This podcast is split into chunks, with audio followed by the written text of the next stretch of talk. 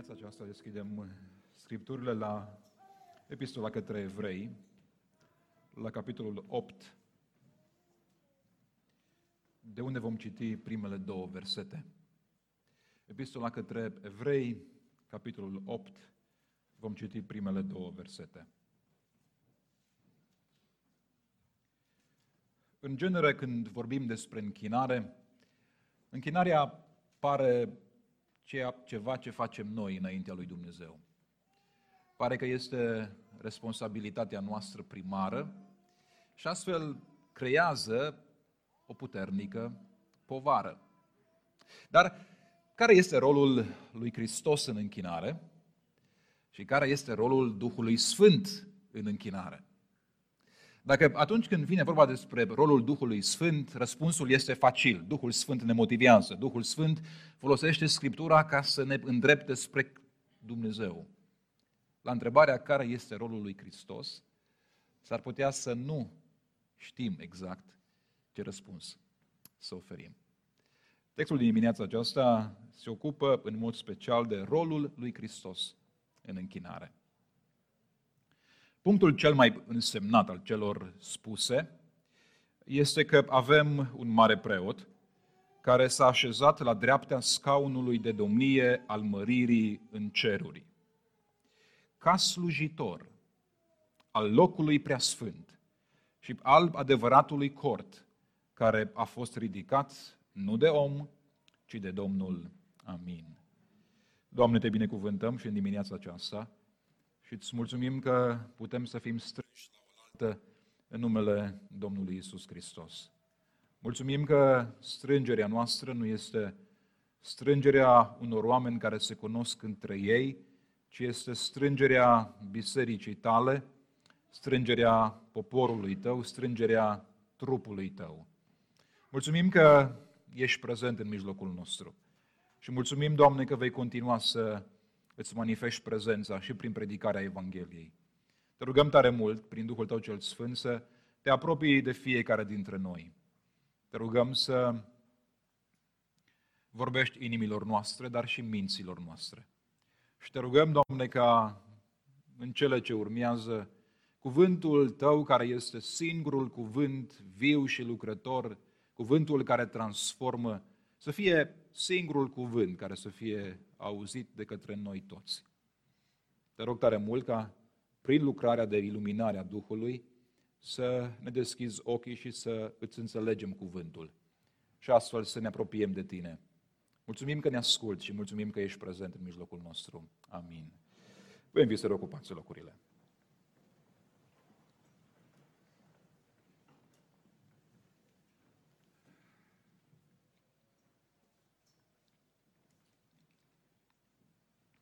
Care este locul lui Hristos în închinarea noastră? Ce rol are Hristos atunci când noi ne întâlnim și cântăm, când ne rugăm, când mijlocim pentru lumea aceasta, când ascultăm predica și când îi oferim lui Dumnezeu banii, talentele și resursele noastre. Dacă Hristos este doar cel care primește închinarea, cel căruia îi oferim închinarea, sau doar cel care a stimulat prin jertfa sa închinarea noastră, înseamnă că el nu are un loc propriu-zis în actul închinării. Închinarea fiind ceva ce facem noi în exclusivitate, o responsabilitate a noastră, ceva ce noi îi oferim lui Dumnezeu. Care este, așadar, locul lui Hristos? În actul închinării. Autorul epistolei către evrei îl numește pe Hristos leitorgos, ceea ce înseamnă liderul închinării. El este slujitorul sau leitorgos, liderul închinării, locului preasfânt al adevăratului cort, care a fost ridicat nu de om, ci de Domnul.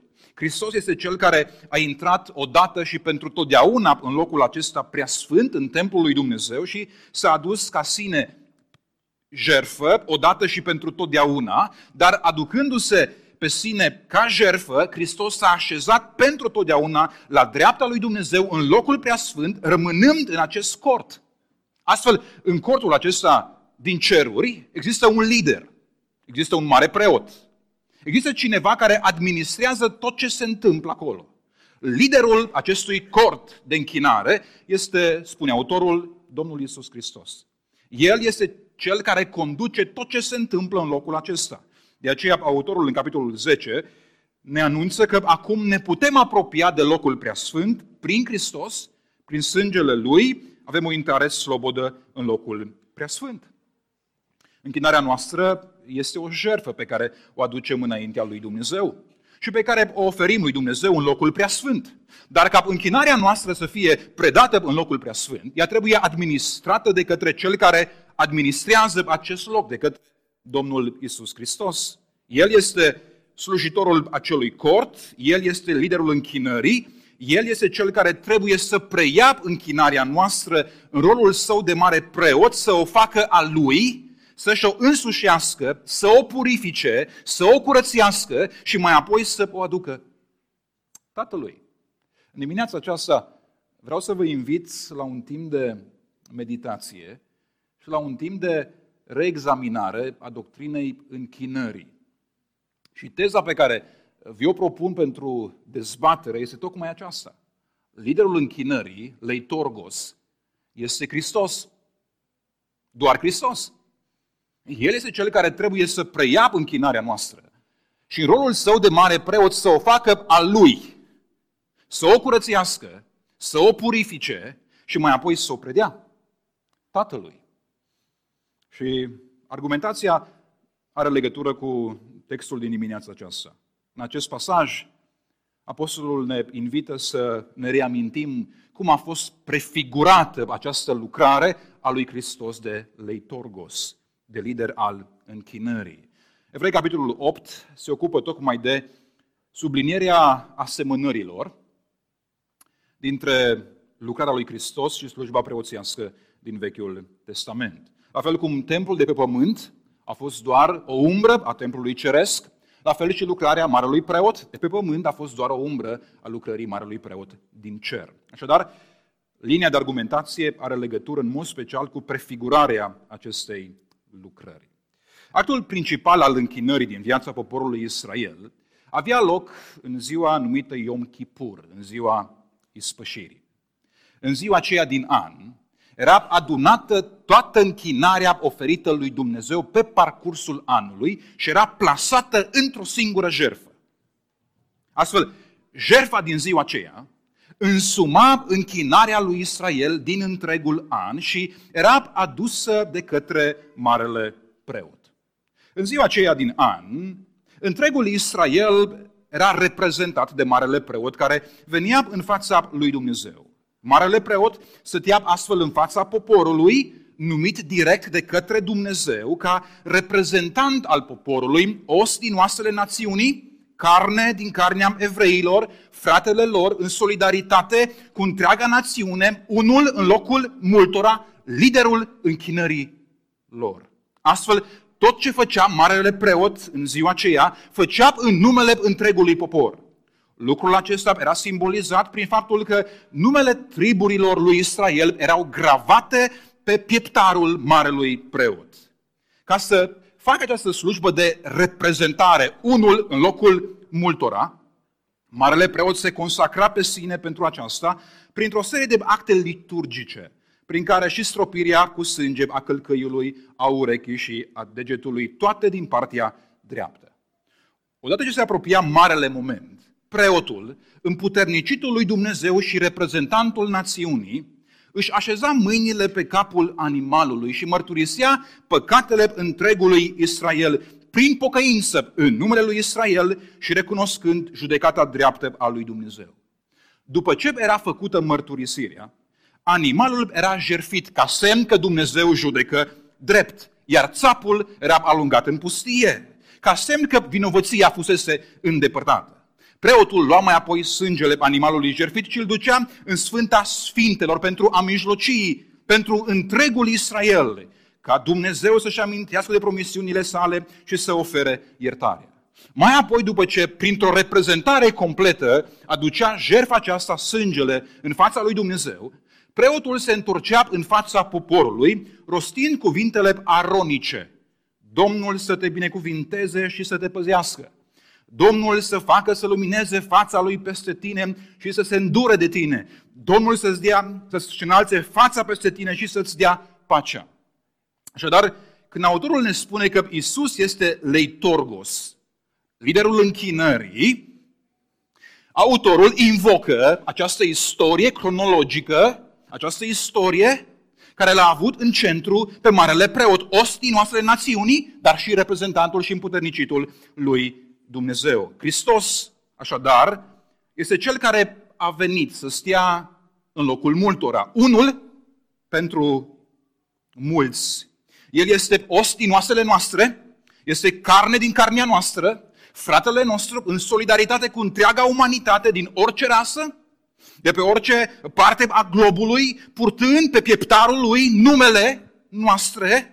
El a venit să facă așadar în numele nostru această lucrare de reprezentare pentru care s-a consacrat. El s-a consacrat pe sine pentru această lucrare.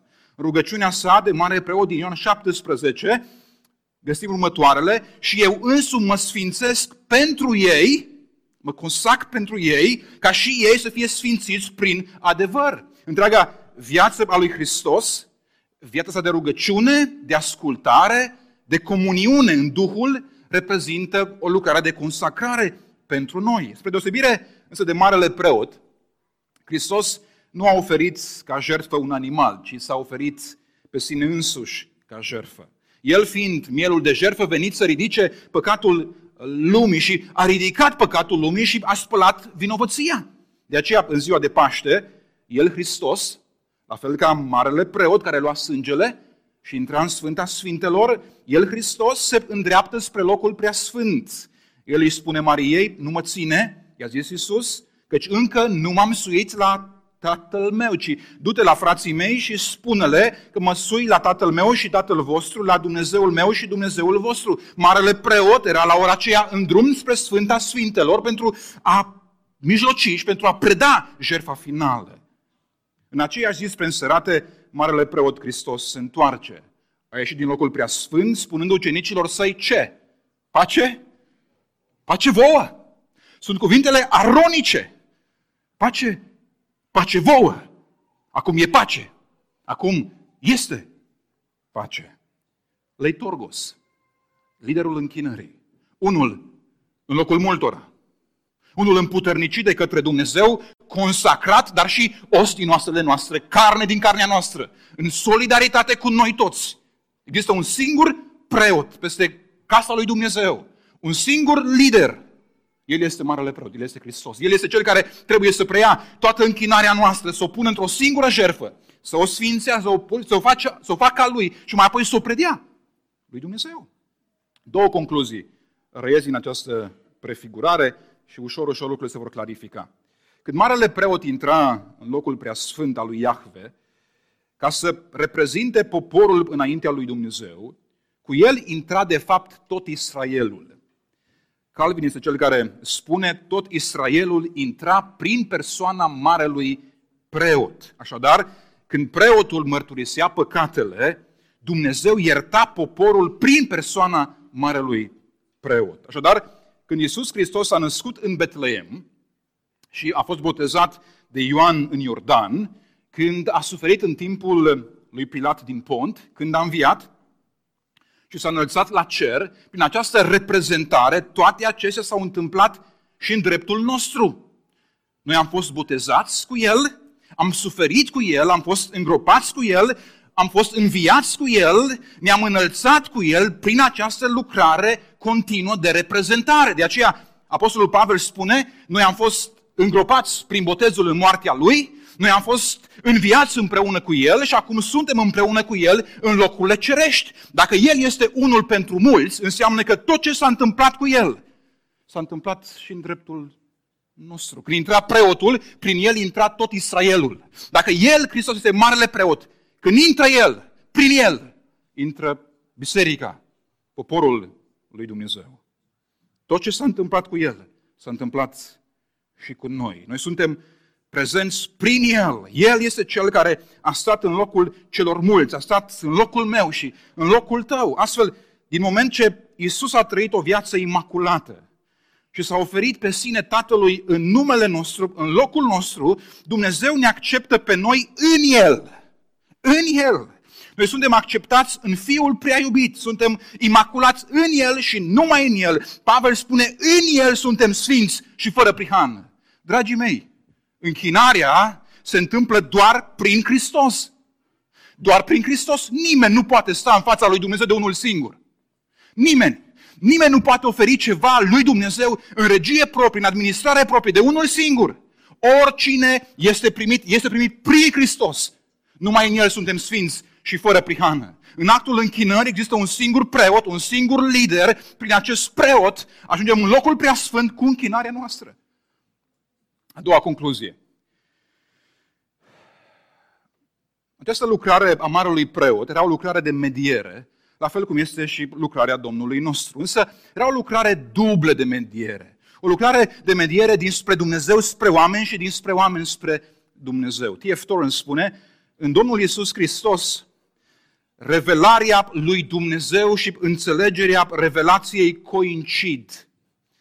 Cuvântul lui Dumnezeu și răspunsul perfect al omului sunt în mod indivizibil unite într-o singură persoană, în mediatorul Isus. Domnul este mediatorul în așa fel încât în persoana lui a îmbrățișat ambele părți ale relației ce trebuia mediată.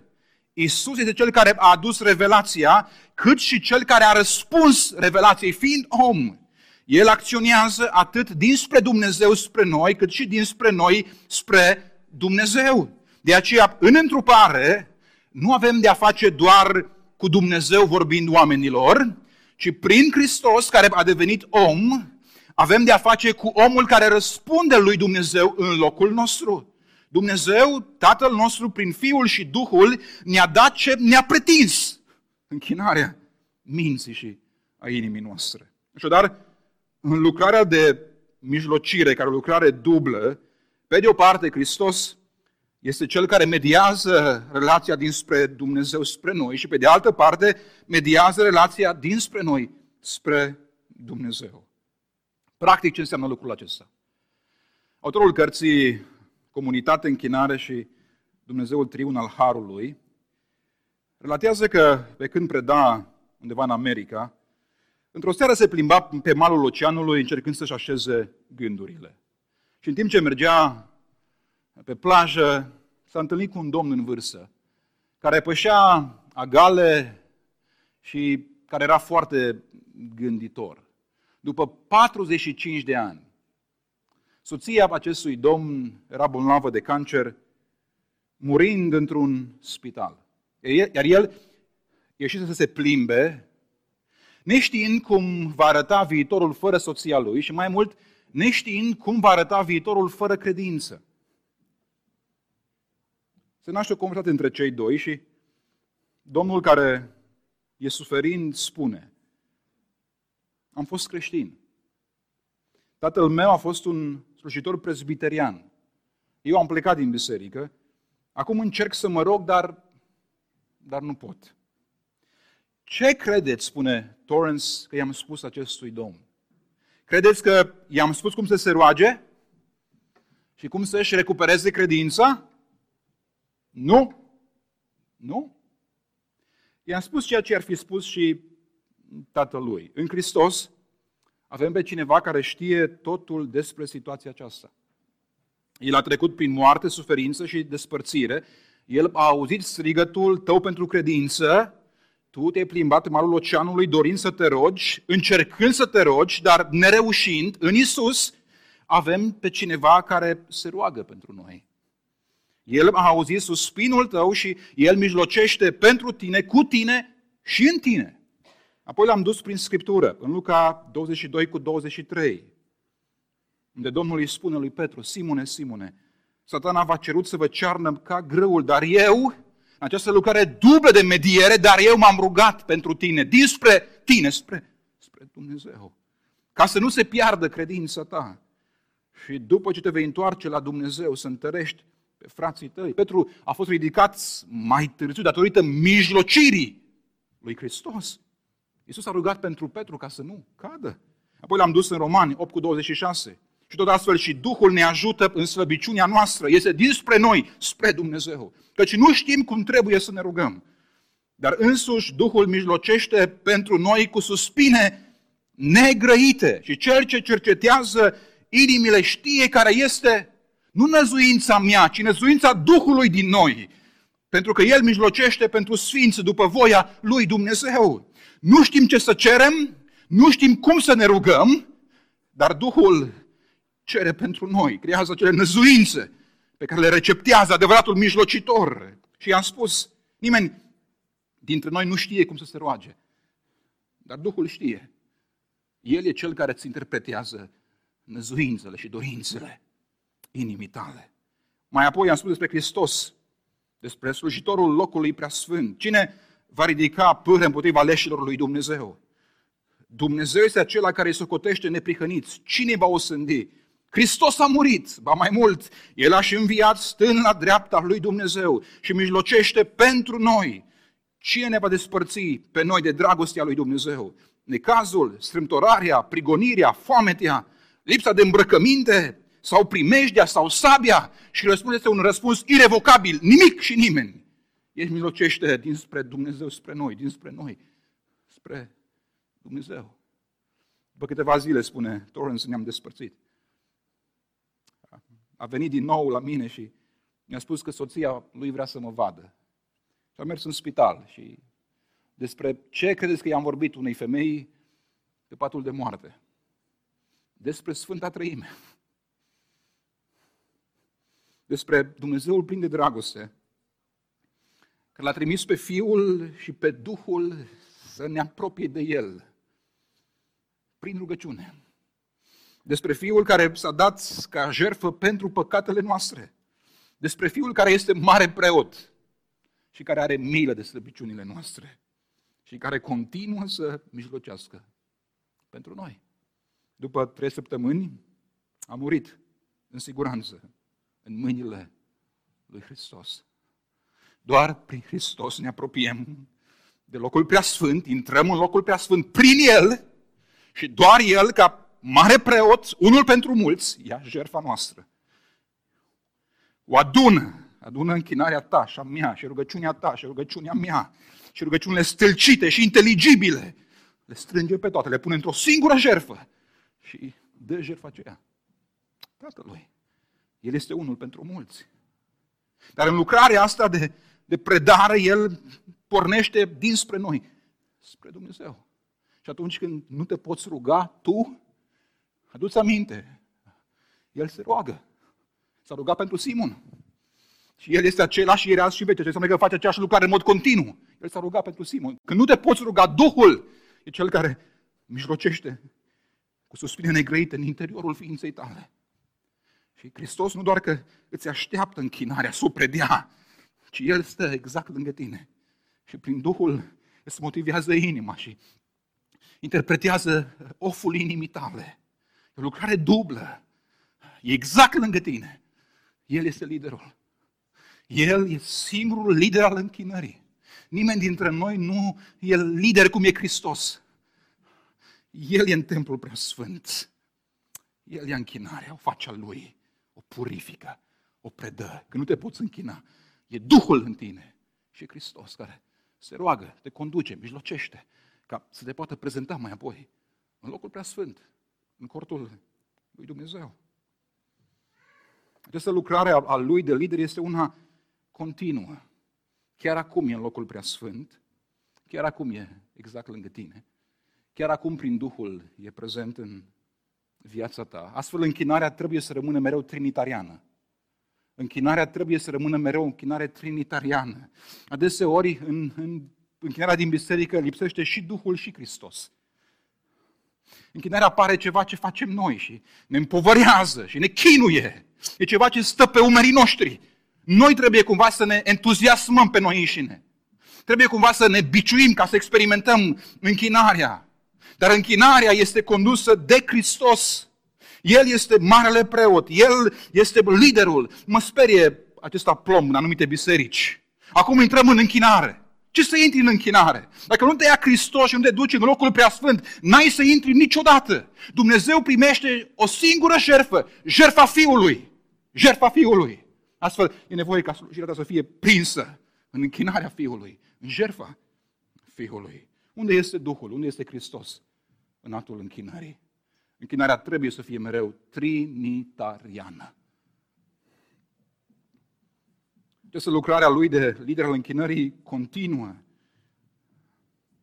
Ceea ce înseamnă că în timp ce închinarea aceasta unitariană pe care o facem noi, în timp ce ea poate dezbina, în timp ce poate separa, închinarea trinitariană e o închinare care unește. În trupul lui Hristos suntem conduși de Cel care este capul. El ne conduce în închinare. Dacă primul tip de închinare poate deprima, și ne poate chinui. Al doilea tip ne oferă magnitudine. Închinarea mea și a ta este pusă alături de închinarea întregului trup universal al lui Hristos. Prima naște teamă, sunt suficient, sunt primit. Cea trinitariană naște bucurie, pace, siguranță. Hristos ne conduce. Cu Hristos suntem în comuniunea Dumnezeului Triun. El este cel care coboară prin Duhul și, și ne strânge la oaltă și ne duce. Mai apoi, în închinare. În primul fel de închinare, punctul de start este unul antropocentric. Toate pleacă de la noi.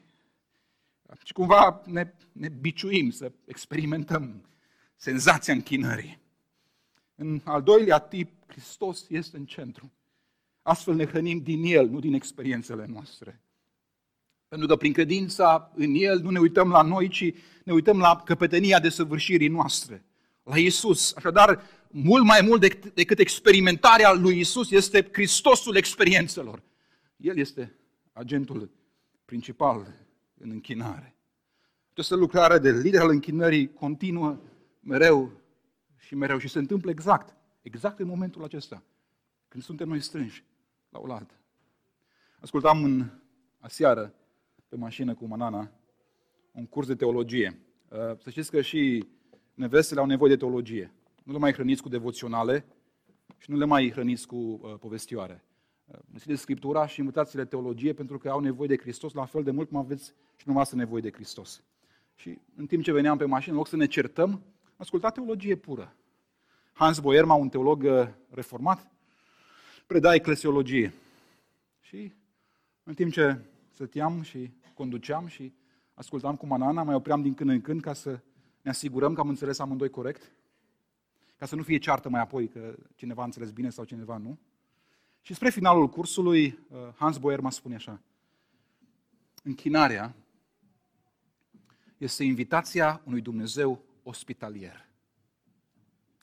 Dumnezeul nostru care este triun, prin Hristos, se deschide către oameni se deschide. Cel care găzduiește, gazda închinării, e Dumnezeu. În ospitalitatea Lui se deschide față de noi, față de biserică. Și prin Hristos ne invită în părtășia asta Lui. Ne invită în această comuniune continuă. Ne invită în, în prezența Lui unde totul este despre adorare, cinste și închinare. Închinarea este invitația unui Dumnezeu ospitalier. Prin Hristos te invită în comuniunea asta care este între persoanele din Sfânta Treime, în locul prea sfânt. Și prin Hristos intri în această închinare care este din eternitate. Dragilor, n-am inventat noi închinarea. N-am inventat-o. Când ne închinăm, nu facem ceva inedit și nou în istorie. Când ne închinăm, suntem primiți în părtășia Dumnezeului Triun într-o lucrare eternă, veșnică. Acolo E despre adorare, despre închinare. Fiul dă cinste Tatălui, Tatăl dă cinste Fiului în comuniunea Duhului. Prin Hristos, celălalt, adică eu și tu, suntem primiți în comuniunea asta. Și ne închinăm lui Dumnezeu și îi dăm cinste și onoare și suntem într-un act doxologic. Când te gândești la închinare, nu te gândi la ceva care îți sugrumă grumazul. Este un lider, Hristos, marele, marele preot, care te ia repune închinarea într-o singură jertfă pe care o predă Tatălui, prin el intri în părtășia asta a Dumnezeului veșnic. Închinarea este despre ospitalitatea unui Dumnezeu care vrea să stea în părtășie cu noi, oamenii. Amin.